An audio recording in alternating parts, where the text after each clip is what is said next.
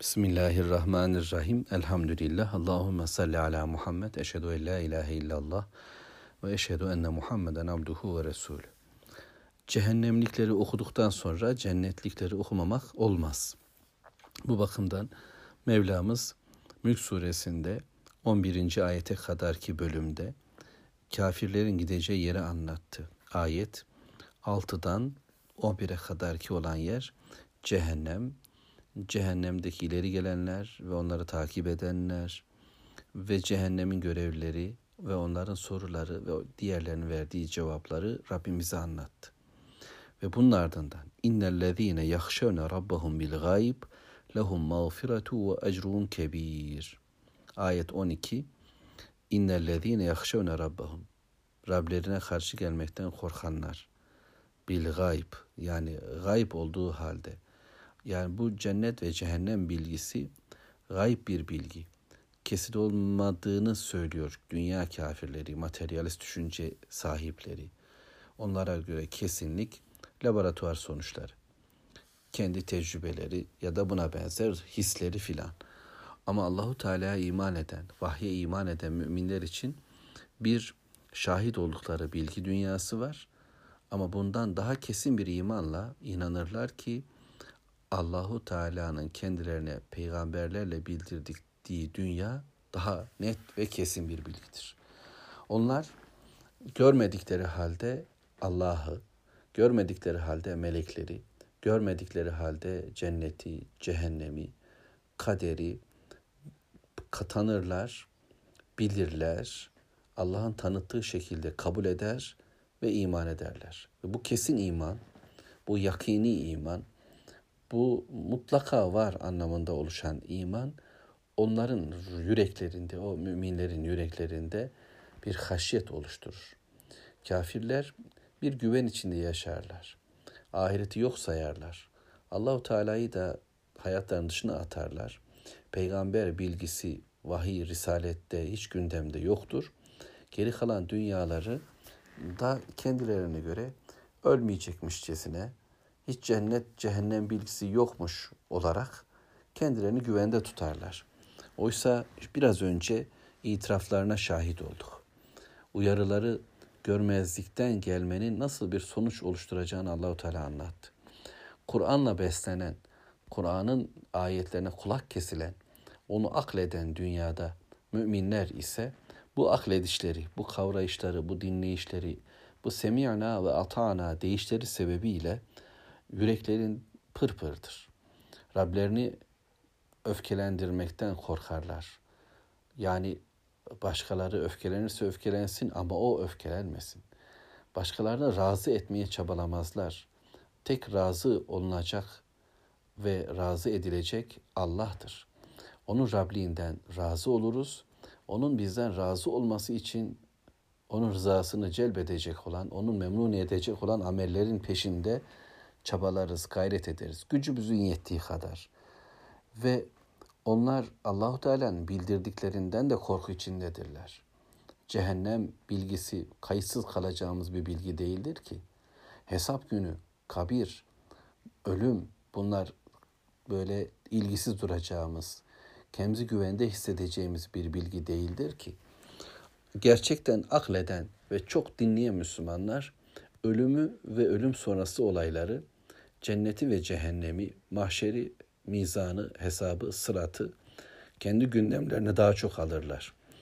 Ölümü konuşmak e, onları diriltir, hayatta tutar.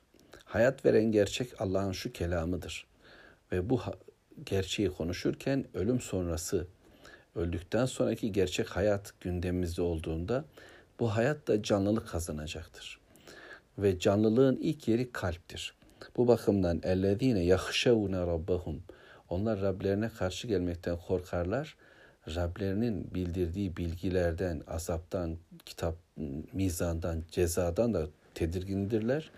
Ve bundan dolayı ne olacağım endişesini yaşayarak acaba gerçekten Rabbimin razı olduğu yere gidecek miyim yoksa şu kafirlerin düştüğü yere düşme ihtimalim var mı korkusuyla onların yürekleri cap canlıdır. Yani buradaki korkuyu öldürücü, bitirici, pıstırıcı mı diyeceğiz, pusturucu mu diyeceğiz? Yani insanı bir şey yapamaz hale getiren o korku filmi korkusu değil. Hani o insanın göğsünün üzerine çöken, karabasan korkular değil.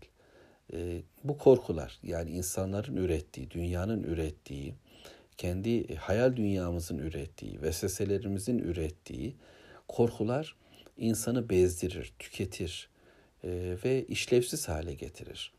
Yerinden kalkamazsın, e, müdahale edemezsin. İşte falanlar geliyor deyince evlere kapananlar, bodrumlara kaçanlar, sığınaklarına girenler haline geliriz. Kabuğuna girer insan. Öyle değil.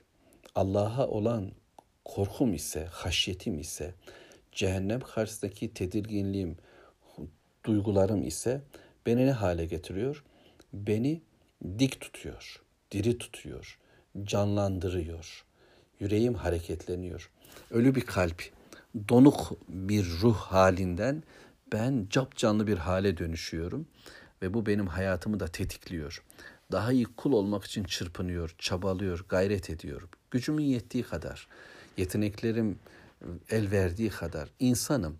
Hatalar yapıyorum ve bu zikri gündemde tutuşum yani ölümü, sonrasını, cennet ve cehennemi, Allah bilgisini, peygamber bilgisini canlı tutuşum kadar canlıyım. Bunu unuttuğum anlar, nisyan biliyorsunuz insan hali. O zaman da yine bir ölmüşlük, yine bir e, geri düşüşler yaşayacağım. Bunlar da olacak. Ama onlara, böylesi olanlara ne var? Lehum mağfira. Mağfiret var. Allah onları bağışlayacak. Gafur Allah. ikinci ayette kendisini bize böyle tanıtan El Gafur olan Rabbimiz bizi bağışlayacak, mağfiret edecek. Mağfiret günahlarımızın üstünü çizmek demektir. Hatalarımızı görmezden gelmek demektir. Allahu Teala bizim hatalarımızı görmezlikten gelecek. Onları e, yok sayacak, bağışlayacak. Çünkü ne kadar çabalarsak çabayalım eksiklerle yürüyeceğiz. E, yani istiğfarımız var ve buna rağmen eksik. Buna rağmen tam değiliz. Buna rağmen Rabbimizin istediği gibi olma imkanımız yok. Öyle büyük nimetlerle karşı karşıyayız ki şükrümüz yetmiyor buna. Bu bakımdan Mevlamız bizi tamamlıyor. Biz onun ancak bizi bağışlamasıyla cennet, cehennemden kurtulabilir, cennete girebiliriz. Bir de onlara ne var? Ve ecrun kebir, büyük ücret, cennet var. Cenneti Allahu Teala böyle ecrun kebir diye ifade etti. Gerçekten onlara hani onlar demişti ya peygamberlere e, kafirler dalalin kebir demişlerdi 9. ayette. Siz büyük bir sapıklıktasınız. Hayır onlar bilakis büyük bir hidayet üzere cennete girecekler ve cennet buldukları ücretlerin, mükafatların en büyüğüdür. Sizler üç kuruş için taklalar attınız dünyada basit dünya menfaatleri için kendinizi sattınız, dakikalarınızı, e, gündemlerinizi, zihninizi, en güzel yeteneklerinizi ve günlerinizi bu böyle sapık şeyler, yanlış şeyler, cennete götürmeyen şeyler için harcadınız. Şimdi bu büyük bir kaybediş. Ama onlar, o müminler Rablerini bildiler, onu andılar, onun kitabını gündem yaptılar ve onlara ne var? Büyük bir ücret var. Mevla bizi bundan uzak tutma, tutmasın inşallah. Bir cümle daha kurayım da tamamlayayım inşallah. Mağfiret kelimesi, bağışlanmak kelimesi biliyorsunuz ahiret anlamında budur. Biraz önce söylediğim gibidir. Yani cehennemden azat olmak ve cennet yoluna koyulmaktır. Mağfiret yani Allah bizi bağışlıyor. Ama öte yandan mağfiret kelimesinin Kur'an'da kullanımına baktığımızda başka ayet kelimelerle birlikte Allah'ın sorunlarımızı çözmesi anlamında da kullanmamız mümkündür. Yani Allah bağışlayacak. Hatalarımız var, yanlışlarımız var. Diyelim ki evlilik hayatında yanlışlar yapıyor bir Müslüman. Ya da evlenmek üzereyken yanlışlar yapıyor. E, ya da gençlik döneminde yanlışlar yapıyor. Ya da ekonomik işleriyle ilgili yanlışlar yapıyor. Hangimizin yanlışları yok? Hem Allah'a karşı işlenmiş suçlarımız hem de hayat içerisinde yaptığımız tavır bozukluklar, yanlışlıklar var. Şimdi Rabbimiz bunları bağışlayacak. Neyle? Kişi eğer Rabbini e, yani görmediği halde Rab'den gelen bilgiyi görmediği halde ve o konuyu yani cennet cehennem bilmediği halde korkarsa haşyet eder. Bunu hesaba katar. Hesap var, ahiret var. Ben ne yapıyorum? endişesini taşır. Allahu Teala razı olmasa mahvolurum endişesini taşır. Kalbi bununla pırpır ederse Allah onların sorunlarını çözüyor. Bu da neyle olur? Tekrarlarsak kalpteki e, bu korkuyu ne oluşturur? Allah'ın Teala tarafına oluşturulmayan tüm korkular insanı zillete sevk eder. Aziz olan Rabbimizin kitabının bize verdiği korku ise bizi aziz kılar, şerefli kılar, sorunlarımızı çözeriz. O zaman vahiy ile birlikteliğimize hemen devam ediyor. Hiç ara vermiyor. Onunla bağlantı hiç kesmemeye gayret ediyoruz. Velhamdülillahi Rabbil Alemin.